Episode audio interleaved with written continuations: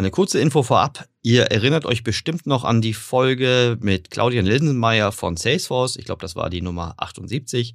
Dort haben wir im Podcast äh, über die Trailblazer von Salesforce äh, gesprochen und wir haben danach verabredet, dass in regelmäßig, unregelmäßigen Abständen ab und zu mal äh, Kunden aus der Salesforce-Welt zu uns kommen werden, äh, wo Claudia netterweise den Kontakt hergestellt hat, um über ihre digitale Transformation zu berichten. Und äh, wir werden jetzt in den nächsten Wochen also immer wieder mal ein paar spannende Insights aus der Trailblazer-Welt von Salesforce äh, mit haben. Aber jetzt legen wir gleich los. Viel Spaß. Der Marketing Transformation Podcast mit Erik Siegmann.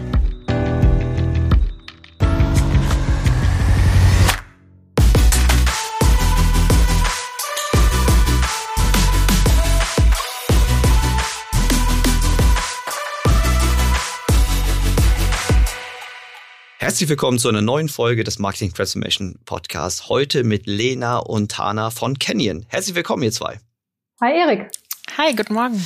Ich freue mich sehr, dass ihr da seid. Canyon ist aus meiner Sicht ein ideales Beispiel, um mal wirklich zu besprechen, wie erfolgreich denn eine Herstellermarke im Direktvertrieb mit Endkunden unterwegs sein kann. Und äh, bin großer Fan eurer Marke und jetzt würde ich gerne mehr über eure Arbeit und eure Erfahrungen und vielleicht auch so ein bisschen die Hürden und Herausforderungen, die man so als Markenhersteller mit einem Direct-to-Consumer-Ansatz äh, hat. Aber bevor wir richtig inhaltlich einsteigen, wie ihr das macht, bitte stellt euch doch ganz kurz selbst vor. Dina, vielleicht magst du anfangen? Ja, gerne. Ähm, ich bin vor drei Jahren zu Canyon gekommen, war vorher in der Automobilbranche tätig und habe dann vor zweieinhalb Jahren angefangen, das Performance-Marketing-Team aufzubauen. Mhm. Das war vorher ähm, meistens outgesourced oder gar nicht vorhanden. Mhm. Und äh, ja, seitdem ist es ein spannender Ritt und äh, wird nie langweilig. Großartig. Tana, was treibst du bei Canyon? Äh, ich bin äh, CRM-Managerin bei Canyon, ähm, speziell für den Marketingbereich natürlich. Mhm. Arbeite da auch ähm, ja sehr stark mit unserem eigentlichen CRM-Team, mit der IT zusammen und ähm, bin eigentlich als klassische E-Mail-Marketing-Managerin gestartet. Dann ging es weiter eher so in die äh, CRM-Richtung, ähm, war als Salesforce Consultant tätig und jetzt auch schon seit 2,5 Jahren ähm, ja, zweieinhalb Jahren bei Canyon mhm. und genau, habe dann quasi, wie Lena das erzählt hat, es wurde ja alles äh, in-house geholt und da mit auch mich sozusagen. Sehr, sehr schön. Zu dem Thema In-Housing und äh, welche Wertschöpfung ihr in wie erbringt, mit welcher Organisation, kommen wir gleich. Ähm, erzählt mir doch mal bitte kurz für die wenigen, die Canyon jetzt noch nicht kennen, was ist eigentlich die Gründungsgeschichte oder was ist überhaupt die Positionierung von Canyon? Ja, gerne. Also Canyon wurde 1985 als Radsport Arnold gegründet. Ähm, und die Wurzeln reichen wirklich relativ weit zurück. Also wir haben direkt als Direct-to-Consumer auch angefangen, wirklich, mhm. weil unser Gründer Roman Arnold ähm, ist damals Radrennen gefahren und sein Vater hat damals schon ähm, Teile und Zubehör aus Italien ähm, verkauft, auch direkt an den Kunden, also auch Direct-to-Consumer. Und ähm, als der Vater früh verstorben ist, wurde eben das Geschäft, sage ich mal, äh, von Roman gegründet. Und er hat dann damals auch aus der Garage in Löw an der Mosel, da hat er angefangen, die zu verkaufen und so ein bisschen als Lagerort zu nutzen. Und äh, so ist das wirklich direkt in unsere DNA übergegangen. Mhm. Und als wir dann 2002 wirklich als Canyon Bicycles gegründet wurden, ähm, wurde auch 2003 direkt der Online-Versandhandel gestartet. Und man kann wirklich sehen, das ist das zieht sich komplett durch. Also wir waren nie was anderes als Direct-to-Consumer. Mhm. Das ist großartig, weil dann habt ihr so in eurer 1.0 DNA diesen, diesen äh, direkten äh, Draht zum, zum zu, zur Nachfrage aufgebaut und mit den ganzen Konsequenzen, die sowas natürlich äh, mit sich bringt. Ich glaube, jeder, der äh, dem, dem Radsport, insbesondere dem Rennradsport irgendwie nahesteht, äh, kennt Canyon.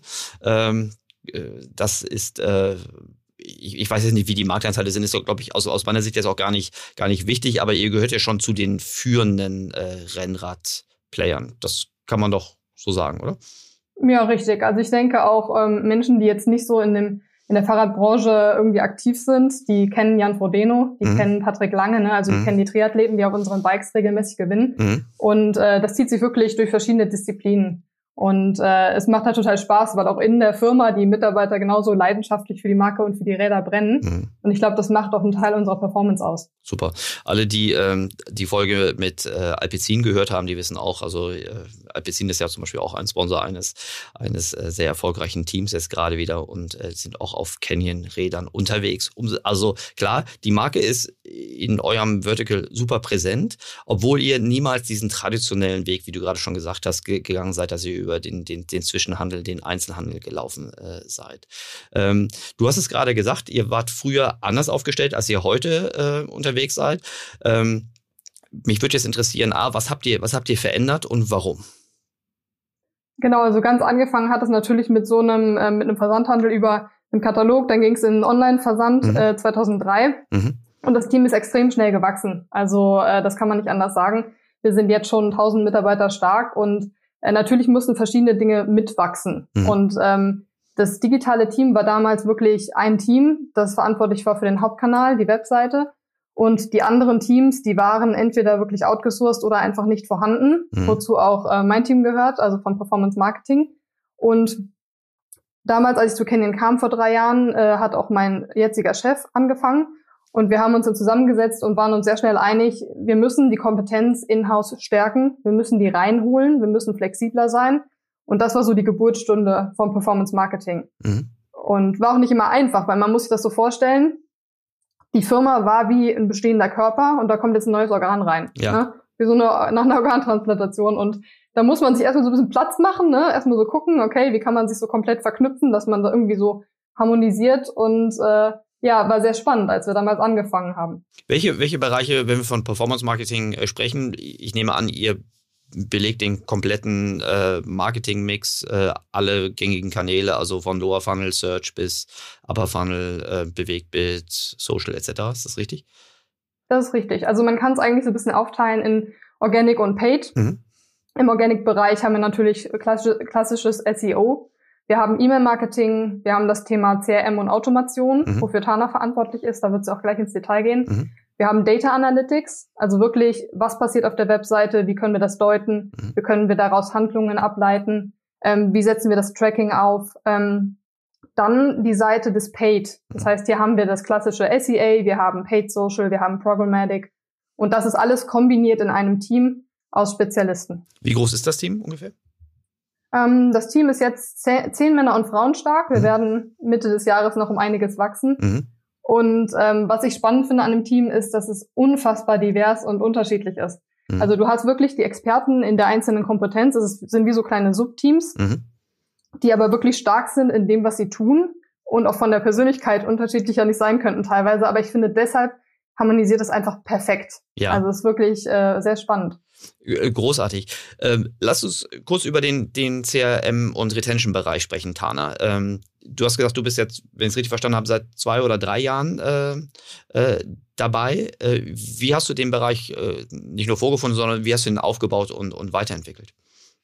Ähm, genau, also ein bisschen mehr als zwei Jahre sind es jetzt und ähm, es war so, ich, ich kam dazu und äh, man hatte natürlich das klassische E-Mail-Marketing, wie man das kennt, das lief auch gut, ähm, aber was eben ein bisschen weniger war, war eigentlich das komplette Automatische. Also das mhm. heißt, Journeys waren ähm, weniger, es, also es wurde einfach mal geguckt, ähm, ja, wo können wir starten, ganz klassisch mit Abandoned Card, mit einer Welcome Journey und ich sag mal, da sind ja aber mittlerweile wirklich Basics. Und was wir dann geguckt haben, äh, wir haben versucht, möglichst viele Journeys aufzubauen, aber auch immer noch mit ein bisschen im Hinterblick, wir wollen auch niemanden zuspammen. Also das heißt, da soll schon eine Strategie dahinter sein, das soll eine Logik sein.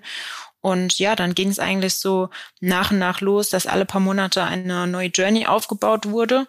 Ähm, das heißt, wir haben Back in Stock laufen, wir haben ein NPS laufen, ähm, eine Post-Purchase Journey ähm, teilweise auch mit, äh, mit, ein, mit Einstein-Logik. Also da ist wirklich viel, viel, viel haben wir da reingesteckt. Ähm, auch wirklich so von, ja, man kennt ja eine Journey, also manche verstehen eine Journey einfach ein, eine Abfolge von verschiedenen E-Mails. Mhm. Aber da kann man halt viel mehr reinstecken. Also da kann man Logiken reinstecken, da kann man Segmentierungen reinstecken, Klickverhalten, ähm, mhm. ja, ständige AB-Tests und ja, so versuchen wir eigentlich das ganze Thema Automation zu sehen. Großartig. Lass uns da doch gleich mal, äh, vielleicht auch im Sinne von, von Use Cases, wenn ihr uns da irgendwie was an die Hand geben könnt, womit wir uns das richtig äh, vorstellen können. Und vor allen Dingen, ich würde auch gerne, du hast gerade schon so in einem Halbsatz gesagt, das ist ja heute eigentlich schon Basics. Ich glaube, da kann man sich, also äh, also ich stimme dir grundsätzlich zu, aber ich glaube, für viele ist das noch nicht ganz also man kann sich darüber streiten, was heute Basic, was ist nice to have und was ist ein absolutes äh, Must-have. Äh, vielleicht gehen wir ruhig mal so oder pick dir welche raus, was so klassische Retention-Prozesse sind, die heute ein Kunde erwarten kann, was ist, was baut dann darüber hinaus auf und gerne auch führt uns in die Zukunft so, was sind so eure, eure Ziele, äh, vielleicht der ambitionierten Art, wo ihr dann zukünftig dran arbeiten werdet. Aber vielleicht sparen wir uns das für, de, für das Ende mhm. auf. Äh, fang doch mal ja. mit den, fang, lass uns ruhig mal mit den, mit den Basics anfangen. Mhm. Ähm, genau, ich denke halt mittlerweile ein, ein zu den Basics gehört ganz klassisch Abandoned Card. Das mhm. kann man natürlich ähm, das kann man sehr, man kann natürlich eine E-Mail schicken und sagen, hey, du hast was im Warenkorb vergessen. Mhm. Man kann es aber vielleicht auch ein bisschen charmanter anpacken, dass man vielleicht eher mal ein paar Infos zum Produkt gibt oder sich, und das ist mhm. quasi auch so, wo ich mich mittlerweile ähm, versuche sehr stark aufzu, ähm, ja, einzuarbeiten, ist das Thema, was machen wir denn mit den Daten? Also wir mhm. haben eine Abandoned Card Journey und das hat ja aber den Hintergrund, dass jemand den Warenkorb abgebrochen hat. Mhm. Und dann müssen wir uns die Frage stellen, ist das ein Problem an unserer Webseite? Ist unser Checkout-Prozess vielleicht schlecht aufgebaut? Mhm. Ist, äh, kommt irgendein Faktor am Schluss dazu? Vielleicht ähm, Zusatzkosten oder sonstiges, mhm. das den Kunden dazu ähm, veranlasst, wirklich den Warenkorb abzubrechen. Mhm. Und das ist eher wirklich so, wo ich mich auch drin sehe. Also natürlich die, die Sache Journey aufbauen, E-Mail aufbauen, das ist der kreative Part. Aber eigentlich ist viel wichtiger, sich den Grund für, für diese Journeys anzugucken und was passiert dahinter, wie verändert sich was. Ähm, und was super interessant war, zum Beispiel, wir haben mit der Commerce Cloud gestartet, also mit einem ja, Website-Wandel in ähm, vor eineinhalb Jahren, ach nee, mhm. vor zwei Jahren, mhm. schon zwei Jahre her. Und ähm, was wir gesehen haben, dass unsere Abandoned Card ähm, Journey mhm. total schlecht wurde. Dann haben wir uns gesagt, Ihr hattet mehr gedacht, neu, eine neue Plattform und mehr Warenkorbabbrecher. Nee, andersrum. Neue Plattform, weniger Warenkorbabbrecher. So. Dann haben wir natürlich aber auch gesehen, wir haben quasi weniger Conversions durch äh, unsere Abandoned Card Journey, aber eigentlich war das was Positives, denn wir haben gemerkt, okay, wir haben unseren Checkout-Prozess einfach verbessert. Ja, ja. Klar, aus der, aus der Retention, ja. aus der, aus der Aufgabe Retention sagen, äh, klar, wenn, wenn eh schon alle durch den, durch den Checkout-Prozess durchkommen, dann bringt die Journey weniger. Ähm, genau. Das verstehe ich. Was, was, welche Instrumente oder welches Vorgehen nutzt ihr, um diese, diese Ursachenanalyse zu machen? Du hast vorhin schon so gesagt, es kann ja unterschiedliche Gründe geben, äh, warum so ein, so ein Warenkorb liegen gelassen wird. Äh, UX-Gründe sind so, glaube ich, das, was, was viele erstmal immer vermuten, aber ich glaube, jeder, jeder, der aus der Praxis kommt, weiß, dass UX nur ein Teil erklärt, aber ganz bestimmt nicht alles. Genau, das äh, auf jeden Fall. Also was wir aber auch beobachten konnten, war ganz klassisch, wann wurde das abgebrochen? Also mhm. gibt es einen speziellen äh, Zeitpunkt, wo ein Kunde vielleicht kennt man von sich selbst. Vielleicht hat man irgendwie sonntags nachmittags ein bisschen mehr Ruhe, um sich das durchzuklicken, anstatt dass man vielleicht ähm, Montagmorgens ein Newsletter bekommt, sieht ein tolles Angebot, aber man merkt irgendwie, habe jetzt keine Nerven dafür, das, äh, das jetzt hier komplett abzuschließen. Mhm. Ähm, das war ein Faktor. Wir haben uns Länder angeguckt, ob es da irgendwie ähm, Ver ja, Veränderungen gibt. Ähm, also ich glaube, das war, weil man muss halt sehen, bei Abandoned Karte so viel Daten stecken nicht dahinter. Also mhm. da steckt ein Produkt natürlich. Ähm, wir haben uns natürlich auch das Produkt, wir haben uns den Preis angeguckt. Mhm. Also gibt es irgendwie mehr Warenkorbabbrüche bei teureren Rädern? Ähm, ja, also da spielt so viel irgendwie am Schluss rein. Und ähm, genau, das, das waren eigentlich so die, die häufigsten Dinge. Okay.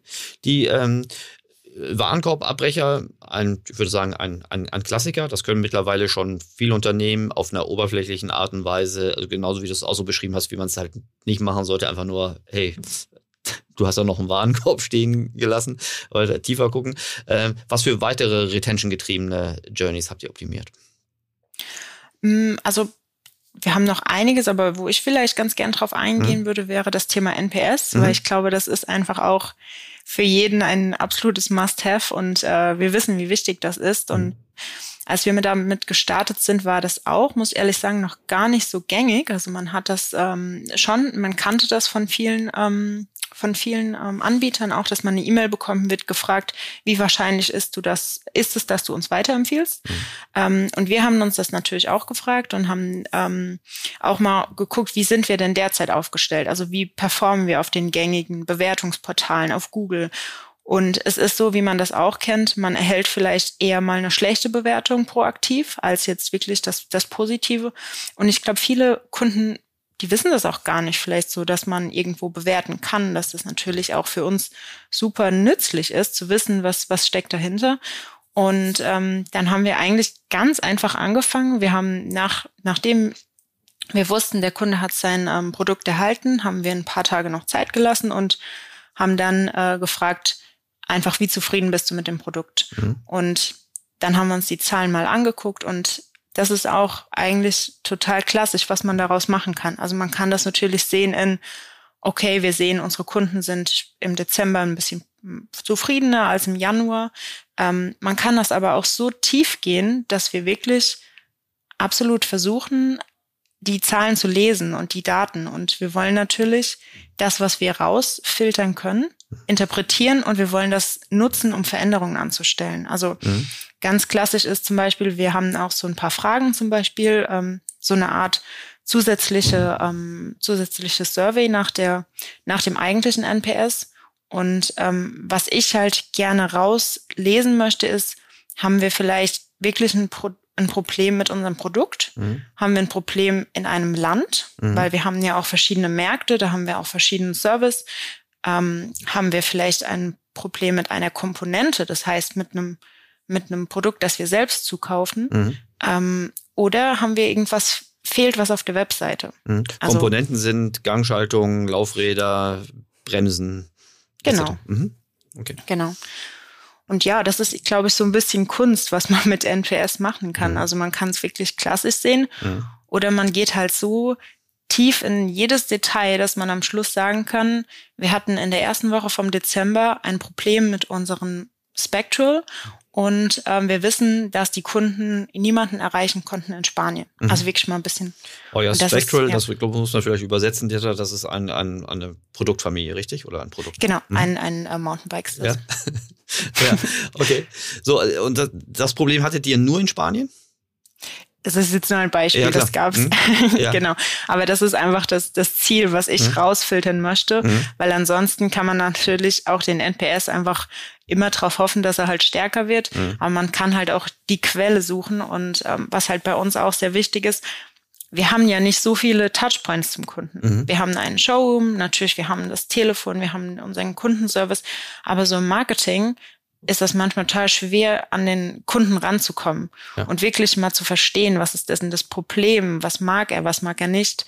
Ähm, ja. Ja, das ist, äh, ich finde, ich finde, das hast du toll beschrieben, weil das ja ähm, viele die kein Direct-to-Consumer-Konzept ähm, haben, die sagen, okay, das ist die Aufgabe des Handels, dass sie den, von das Kundenfeedback kriegen, aber das kommt ja dann oft nicht beim Hersteller äh, oder bei der Marke an. Und äh, ihr aber führt diese Verantwortung aus, indem ihr nicht nur einfach die Symptome irgendwie messt, sondern dass ihr an die Ursache rangehen wollt. Ne? Das habt ihr schon in, in, in beiden Beispielen, die du jetzt genannt hast, war die gemeinsame Klammer aus meiner Sicht immer, dass ihr nicht einfach nur den Wert betrachtet habt und darauf vielleicht irgendwas optimiert, sondern wirklich an die Ursache des, des Problems ranzugehen.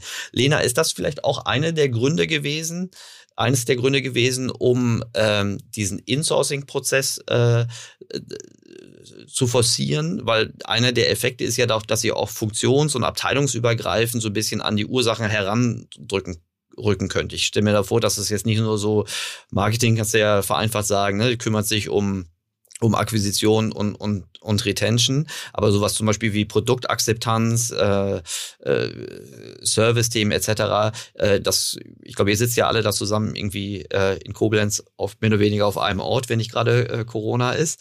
Äh, und da kann man sich auch deutlich besser austauschen und schneller an gemeinsamen Lösungen irgendwie arbeiten. Oder idealisiere ich das jetzt ein bisschen? Nee, nee, das hast du schon ganz gut beschrieben. Also ähm, wir haben unterschiedliche Datenquellen, wo wir wirklich das Nutzerverhalten zusammenführen können irgendwo. Also Tana hat einen Bereich angesprochen, das ist dann natürlich zum Beispiel ein Salesforce-Tool, was wir dann nutzen. Mhm. Ähm, wir haben aber auch zum Beispiel andere Analyse-Tools, die dann das Verhalten auf der Webseite messen. Mhm. Oder eben auch in den Ads, weil ähm, Performance Marketing und Advertising ist ja nicht nur, wir zeigen dem Kunden etwas und wir bieten denen einen Mehrwert, sondern wir gewinnen ja auch ganz viele Informationen über den Kunden. Mhm. Findet er sich zurecht? Wie lange ist er auf der Webseite? Mhm. Springt er vielleicht ab und findet nicht das, was er sucht? Ist da vielleicht irgendwie eine Lücke zwischen dem, was wir in der Ad ankündigen und dem Resultat auf der Webseite? Mhm. Und wir können ja auch genau sehen, welche Kunden suchen nach was in den Suchmaschinen. Also was für Informationen benötigen die? Das ist gerade im Bereich SEO und Content Production total wichtig zu sagen, wenn wir den Kunden jetzt was anteasern in einer Ad oder in einer E-Mail, was für Informationen, was für Inhalte suchen die wirklich? Suchen die zum Beispiel die schönsten Strecken für E-Mountainbiking mhm. ähm, in, in Deutschland oder so, ne? Und dann greifen wir das auf, was die Daten uns sagen und übersetzen das in eine Kundenerfahrung, in ein Kundenerlebnis, was wir eben dann über verschiedene Kanäle ausspielen können. Mhm ähm, diese Erkenntnisse, die ihr so nachfrageseitig, diese Signale, die ihr nachfrageseitig zum Beispiel in der Suche irgendwie ähm, herausfiltern könnt, äh, wandern diese Erkenntnisse jetzt nicht nur in die notwendigen Bereiche, die halt brauchst, um deinen Prozess machen zu können, also in, in Content, Landing Pages und vielleicht auch in die, in die, in die Keyword-Weiterentwicklung. Geht das auch zum Beispiel in, in die, die Informationen in die Bereiche Produktweiterentwicklung oder ist das noch zu früh? Nee, unbedingt. Mhm. Also das sind so Schnittstellen, die haben wir auch jetzt mit der Zeit ähm, aufgebaut, mhm. dass wir zum Beispiel sagen, wir, wir füttern auch das Produktteam, wir sind da in einem, in einem engen Austausch, wir mhm. geben den Informationen, die wir haben, mhm. von der Seiten der Webseite, von Seiten der Automation, von Seiten der Suchmaschineninformationen. Und die nutzen das dann wiederum, um die Produktion und die Entwicklung so ein bisschen anzupassen. Mhm. Also die wollen natürlich auch wissen, wo ist der Bedarf? Was für Größen werden am ehesten nachgefragt? Mhm. Also Tana baut auch verschiedene Dashboards zum Beispiel, die dann genau zeigen, okay, für das Bike X zum Beispiel haben wir einen großen Bedarf an zwei XL-Bikes. Mhm. Das ist für andere Bikes vielleicht nicht der Fall. Mhm. Und das sind Informationen, die wir natürlich in die Organisation auch tragen und auch andersrum, weil ich denke, in verschiedenen Kanälen ist das so der direkte Kontakt zum Kunden und wir versuchen natürlich alles irgendwie zu bündeln und dann eben zu schauen, wie kann man das jetzt nutzen, um die Produkte, um die Erlebnisse weiterzuentwickeln. Mhm. Sehr großartig, weil ihr habt ja so die Chance, diese Daten auch wirklich strukturiert äh, nicht nur zu sammeln, sondern auch zu, zu interpretieren und zu verarbeiten. Also äh, zum Beispiel solche Größeninformationen ne? und die, die relative Conversion auf einer Rahmengröße. Das ist ja etwas, was, was du über den indirekten Handel ja niemals äh, mitkriegen würdest. Ne? Also ich kann euch sagen, mein Fahrradhöker, wenn er sagt, das, das Bike passt nicht, dann holt er ein anderes aus der Ecke, was dann irgendwie äh, passt. Aber die Information, wie das optimale äh, sagen wir mal, Nachfrage Produktfitting irgendwie wäre, das würde nicht strukturiert äh, stattfinden. Gut, das ist natürlich auch ein Vorteil, dass ihr praktisch nur diese eine Marke habt, äh, aber natürlich mehrere Produkte. Großartig. Genau, richtig. Aber wenn ich das so höre, ähm, das hört sich für mich an, wie wenn man auf einer, auf einer grünen Wiese einen Direct-to-Consumer-Markenhersteller äh, zu Endkunden bringen wollte, dann würde ich wüsste ehrlich gesagt nichts, was man anders machen könnte. War dieser Weg denn schon immer so klar und so, so, so, so plain vanilla? Weil, also, ihr habt ein Produkt, das ist hochspeziell, das ist ja im E-Commerce äh, gut. Ne? Das ist also, äh, ihr habt ähm, die Kanalhoheit. Das heißt, ihr habt keine Kanalkonflikte. Ihr ähm, also auch Wiederverkäufer können ja manchmal zum Beispiel bei der Preisgestaltung, beim Inventory Management auch durchaus eine Herausforderung sein, nicht nur bei der Informationstransparenz. Äh, äh, also ihr emotionalisiert, ihr habt ein, äh, ein, ein attraktives Produkt, ihr habt eine mittlerweile ausreichend breite, aber trotzdem noch spitze Zielgruppe. Ich unterstelle auch, dass ihr auch wirtschaftlich gut zurechtkommt. Äh, ihr seid ja jetzt nicht im, im Niedrigpreissegment. Äh, so wie ich das als Konsument wahrnehme. Ähm, und ihr habt jetzt natürlich auch jede Menge andere Trendfaktoren, die gerade für euch laufen, aber das ist bei anderen äh, Fahrradherstellern äh, auch so. Ihr sitzt jetzt alle zentral in, in, in, in Koblenz. War das schon immer so klar oder musstet ihr so in den letzten Jahren da auch für das, für das bei in der, bei den Stakeholdern oder in der Geschäftsleitung irgendwie dafür stark kämpfen? Ähm, das waren jetzt verschiedene Themen in einer ja. Riesenfrage. Ja, eine riesenlange Frage, genau. Ich nehme das mal auseinander. Pick dir ähm, was raus. Das, genau, das erste Thema ist, ich habe ja eben erwähnt, wir sind äh, 1000 Mitarbeiter mittlerweile. Hm. Wir sind tatsächlich natürlich viele in Koblenz. Wir haben aber insgesamt 29, wir nennen die gemanagte Märkte. Mhm. Da haben wir wirklich dann einen Market Manager und teilweise auch ein eigenes Marketing, die da sitzen. Mhm. Ähm, Und ja, es war natürlich immer einfach insofern, als dass unser Gründer immer ein sehr gutes Gespür hatte mhm. für dieses Direct-to-Consumer. Der stand da immer voll hinter. Und mhm. das war jetzt weniger so, dass sich da jemand quergestellt hätte. Ähm, was ich eben meinte, ähm, als es dann zu der Gründung oder zur Ausbauung des Teams ging im digitalen Bereich, da sagte ich ja eben, wir kamen in einen bestehenden Organismus, sage ich mal, rein. Und das mhm. war natürlich, ne, man musste so ein bisschen gucken, okay, wie kann man verschiedene Schnittstellen bauen? Wie kann man einfach dafür sorgen, dass man einen guten Austausch bekommt von Daten? Wie kann man sich da so ein bisschen etablieren?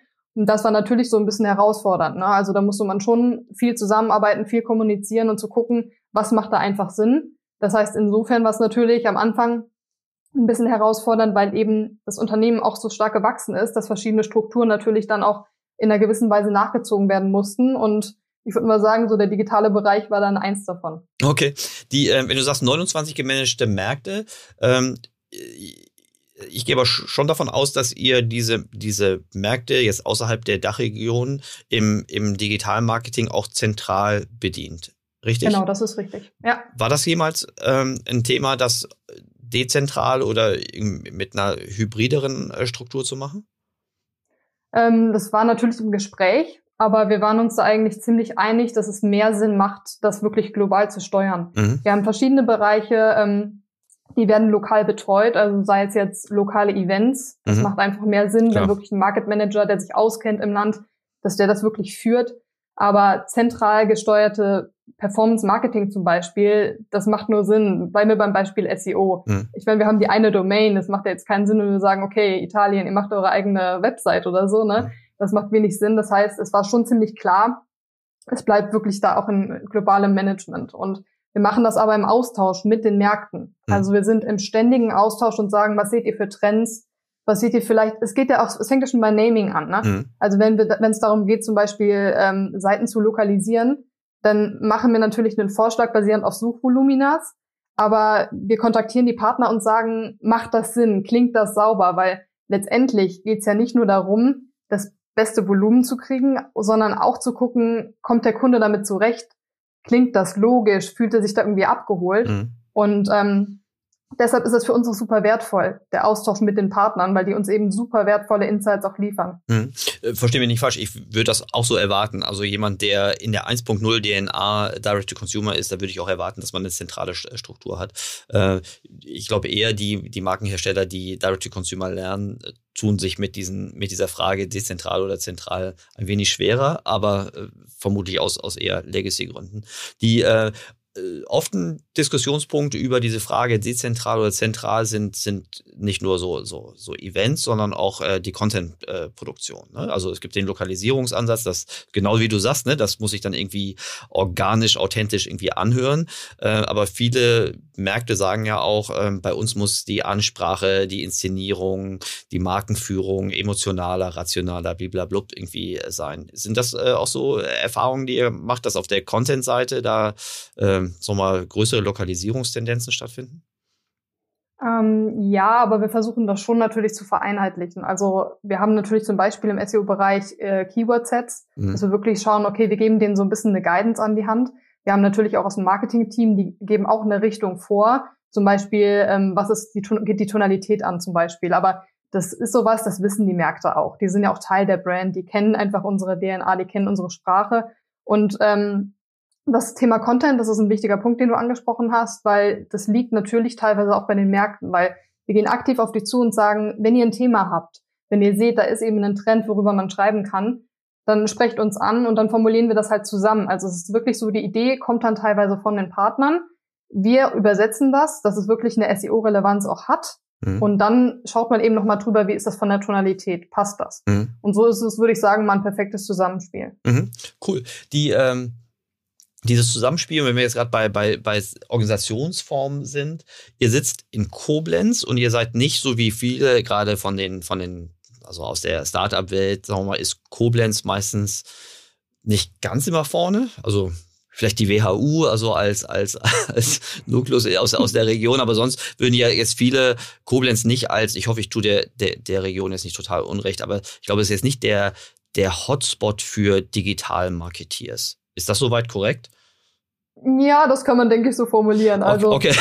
ich denke, ich denke, Koblenz ist ein wunderschöner Ort und mhm. äh, wir lieben das alle. Gerade fürs Biken ist das genial. Ne? Mhm. Also man hat wirklich die Flüsse, wo man super mhm. äh, Rennrad fahren kann. Man hat aber auch die äh, die Wälder, wo man dann wirklich äh, shredden kann. Ja.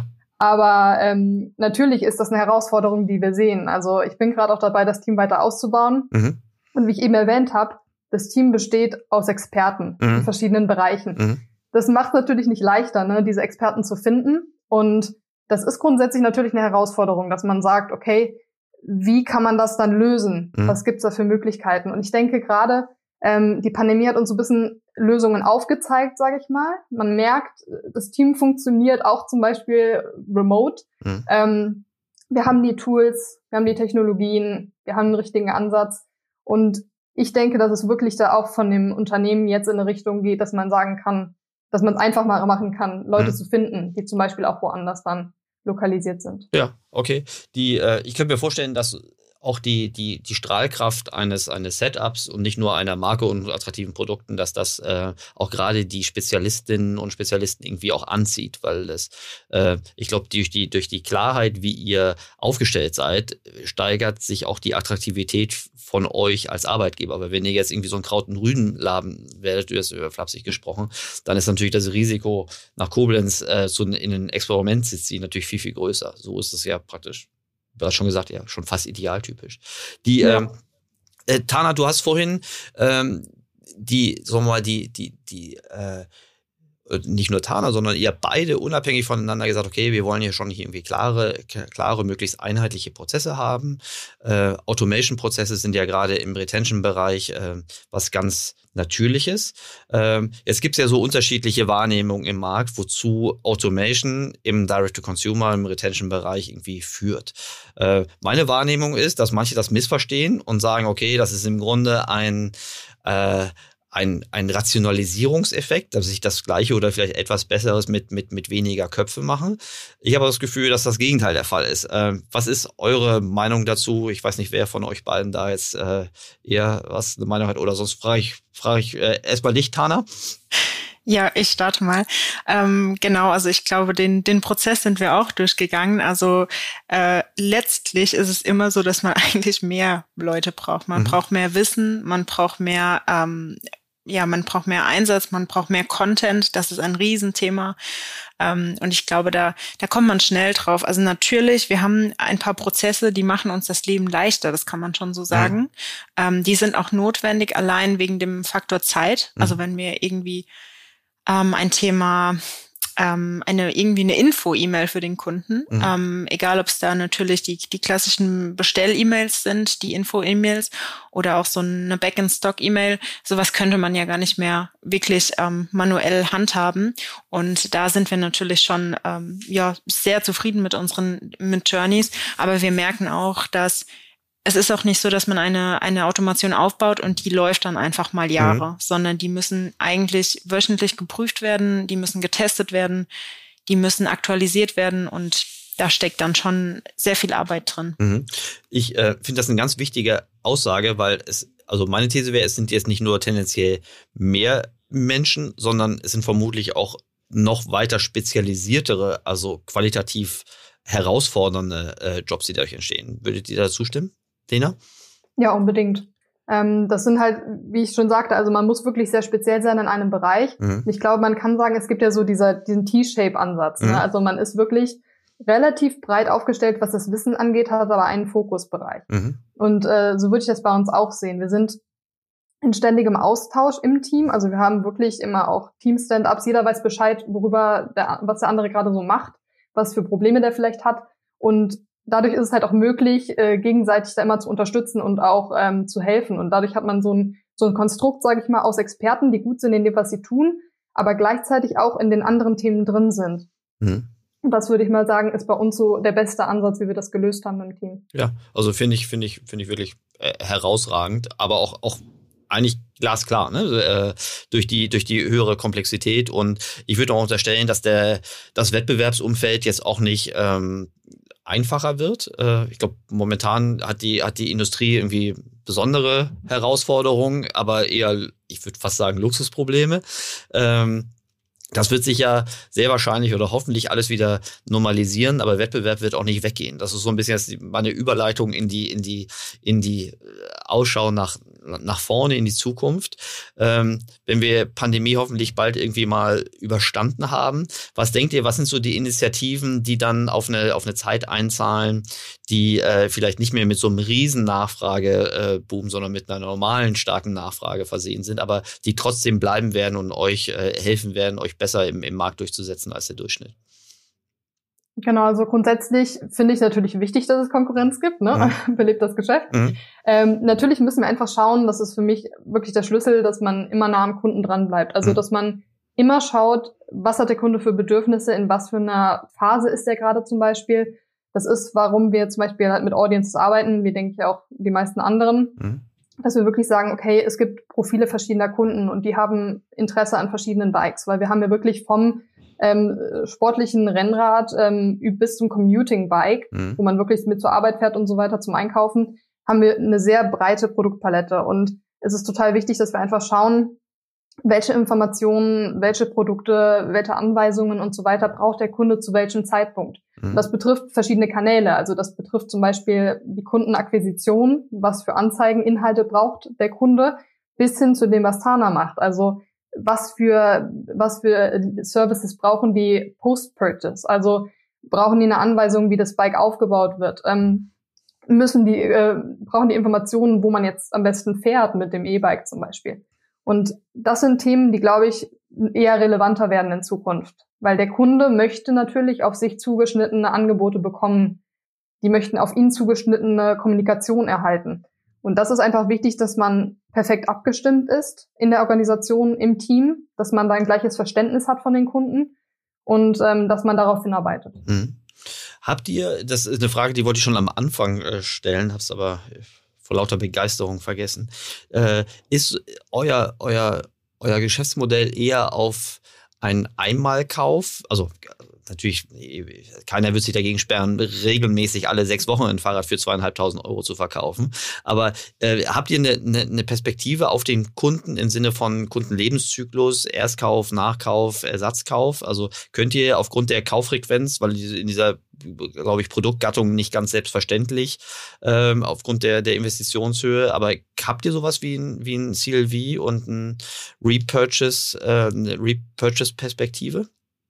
Ja, natürlich, genau. Und wir haben, wie ich eben erwähnt habe, verschiedene Datenquellen, die wir mhm. eben kombinieren, um so Analysen zu machen. Mhm. Weil was für uns zum Beispiel spannend ist, wir sehen in den Daten, dass Kunden, die ein Bike X gekauft haben, zu, keine Ahnung, bis zu 20 Prozent dazu tendieren, ein Bike von einer anderen Gattung, sage ich mal, zu kaufen. Okay. Und äh, wie unsere Aufgabe oder auch die Aufgabe von Tana zum Beispiel ist es dann rauszufinden, warum, was ist die Intention dahinter. Mhm. Weil wir sehen zum Beispiel, dass jemand, der ein sogenanntes Push-Bike, also ein Non-E-Bike kauft, mhm. dass der auch ein zweites Bike kauft, was eben dann motorisiert ist. Das könnte natürlich sein für einen Partner. Ja. Dass man sagt, der eine hat einen sportlicheren Aspekt, würde aber gern trotzdem als Paar fahren. Mhm. Okay, dann kauft man halt eins, was eine Unterstützung irgendwo hat.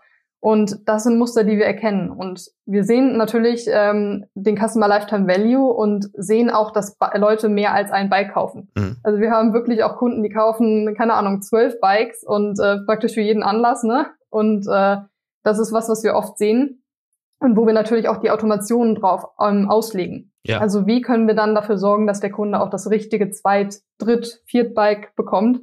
Und äh, ja, das macht das dann auch spannend, weil ich eben gesagt habe, wir haben diese Audiences. Ja. Und wir haben natürlich Kunden, die kaufen dann ein Bike und sind total glücklich. Ähm, es gibt aber auch die anderen, die wirklich dann verschiedene Bikes benötigen für den Alltag. Ja, großartig.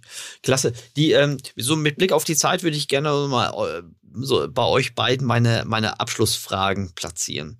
Äh, wenn ihr so auf die, auf die letzten zwölf oder 18 Monate zurückblickt, was war im Nachhinein eure beste und eure schlechteste Entscheidung? Wer mag den Anfang? Ich kann gerne anfangen. Das passt nämlich gut, was Lena gerade gesagt hat. Ähm, also in, in dem Hinblick, ähm, wie, wir, wie wir uns die Daten anschauen. Und zwar, wir haben ungefähr auch so vor einem Jahr mit einem neuen Analysetool gestartet. Mhm. Und da habe ich mich ähm, ja sehr stark eingearbeitet und mittlerweile ist das also für mich einfach absolut super damit zu arbeiten, weil wir sehen auf einmal Dinge in diesen Daten, die uns vielleicht manchmal, wie Lena sagt, macht man sich auch so Gedanken, was könnte ein Zweitbike für einen ähm, ja für einen Rennradkäufer sein. Mhm. Und jetzt sehen wir es aber. Mhm. Und wir sehen jetzt auch, wie alt sind diese Personen, wo kommen sie her. Mhm. Ähm, manchmal sehen wir richtige Ausschläge, also wir sehen wirklich einen, einen Peak in ähm, Kunden, die 1982 geboren sind und aus der Region stammen. Mhm. Und das ist halt, also das ist so super zu sehen und äh, wir können natürlich mit diesen Daten handeln. Also wir können sagen, wir machen da mal ein Event, wir machen da mal Probefahrten. Mhm. Und ähm, das ist halt, dass wir wirklich, also natürlich haben wir ein BI-Team, wir haben riesen Teams dahinter, die sich mit unseren Daten beschäftigen, aber dass man das wirklich mal runterbricht und sich aus dem Marketing-Auge anguckt mhm. und daraus Strategien und Kampagnen ähm, plant. Und das ist halt, das war für mich echt so ein, ja, richtiges Highlight eigentlich ja. im Jahr. Darf ich dann nachfragen, warum das, dieses Tool das leisten kann? Weil es mehrere Datenquellen verknüpft, die sonst nicht äh, native verknüpft sind? Oder was, was, ist die, was ist der Grund dafür, dass du diese, diesen Effekt heben kannst? Erstmal das, genau. Also quasi wirklich alle Daten aus sämtlichen, von sämtlichen Quellen zusammen äh, gesehen, ähm, plus ähm, dann vielleicht auch noch so das Ganze, die KPIs aus dem E-Mail-Marketing mit einbezogen, ähm, ja, Google Analytics Zahlen. Mhm. Also wir können wirklich verfolgen, was hat der Kunde, durch welche Quelle kam er zu uns, was hat er gekauft, durch welche E-Mail hat er geklickt. Also wirklich das Rundumbild. Okay, cool. Tana, jetzt äh, lasse ich dich aber nicht äh, raus, ohne dass du noch eine, eine Entscheidung nennst, die du gerne rückgängig machen würdest oder die du wenigstens bedauerst. Ja, das ist natürlich immer eine schwierige Frage. Ähm, ich glaube, was man halt sieht, ist, dass das kennt jeder, der in einem Unternehmen arbeitet, das wächst. Mhm. Ähm, manchmal ist man ein bisschen in seinem Schneckenhaus vielleicht, mhm. ähm, dass man seine Kampagne plant, dass man vielleicht auch denkt, okay, dieses Jahr ähm, starten wir fünf verschiedene Journeys, wir machen da noch Einstein-Logik rein. Und vielleicht übernimmt man sich ein bisschen, weil man sieht vielleicht in seinem Team, was man machen kann, aber man vergisst man muss immer das Große und Ganze, man muss rechts und links schauen. Und ich glaube, das ist so wichtig und das, ähm, das wissen wir bei, bei Canyon, aber das ist auch so ein bisschen ähm, Lernprozess vielleicht für mich, dass man weggeht von, okay, ich plane jetzt mal so ein bisschen, grob gesagt, mein Jahr, aber man muss so viele Faktoren einbeziehen, ähm, die man manchmal einfach nicht sehen kann. Und ich glaube, das war für mich einfach so ein bisschen Lernprozess, ähm, diese, man darf nicht langsamer werden, aber man muss einfach das Große und Ganze immer, immer sehen. Okay. Ähm, gut nachvollziehbar. Ähm, Lena, was, wie ist mit dir? Was, äh, wie machst du einfach mit dem positiven oder mit dem negativen Entscheidungspfad? Hm, ich würde sagen, auch mit dem positiven. Äh, das fällt mir nämlich so mit am leichtesten natürlich. Ja. Dass die beste Entscheidung war und ist immer noch das Team wirklich in-house aufzubauen. Also mhm. das ist für mich so das, was am prägnantesten ist, sage ich mal. Mhm. Wir hatten natürlich viele andere kleinere gute Entscheidungen, aber das ist so das Beste, was wir machen konnten. Wir haben wirklich ein wahnsinnig starkes Team. Wir haben im Team sogar kulturelle Unterschiede, die das Ganze irgendwie auch spannend machen. Mhm. Wir haben unterschiedliche äh, Charaktere. Wir sind sehr, sehr stark aufgebaut. Und mhm. das ist absolut die beste Entscheidung. Ähm, die schlechteste Entscheidung, ich würde es ein bisschen umformulieren, also irgendwie eher, was hätte ich vielleicht besser gemacht, mhm. was hätte ich anders gemacht. Und ich habe eben beschrieben oder habe am Anfang so die Metapher gebracht, dass wir wie so ein Organ waren, was in so einen bestehenden Körper kommt. Mhm. Ähm, damals war dann eine gewisse Flexibilität gegeben, als wir uns so ein bisschen Raum gemacht haben natürlich. Mhm.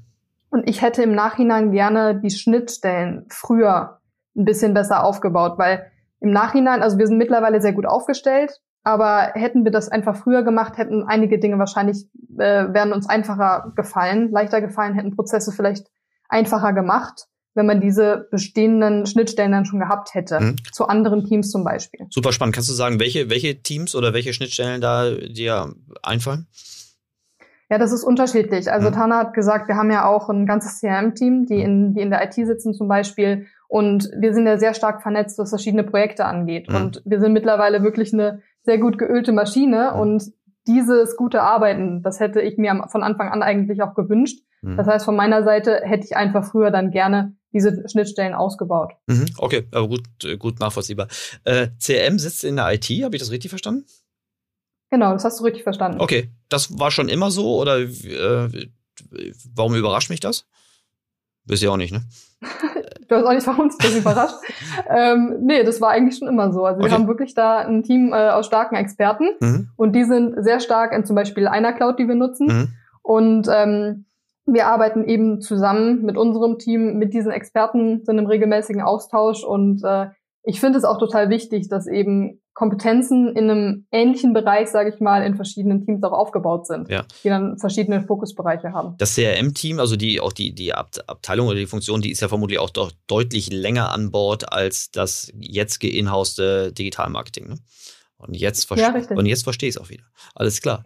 Großartig. Klasse. Das hat mir richtig viel Spaß gemacht. Ich fand, das war ein, ein super Case, äh, aber ihr zwei als, als, als äh, Fachleute habt das super klar dargestellt äh, mit, mit allen Stärken und äh, auch, auch die Hürden, die, die ihr genommen habt.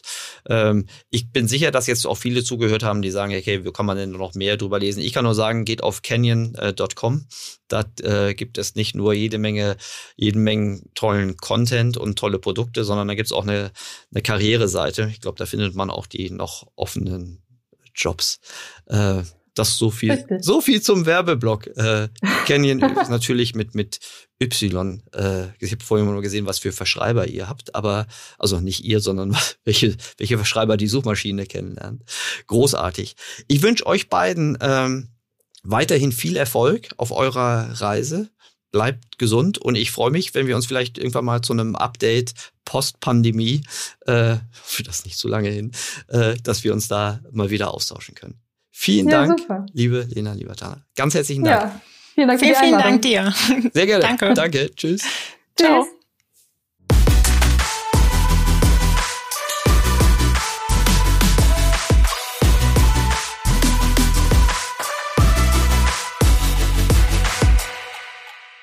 Dieser Podcast wird produziert von Podstars bei OMR.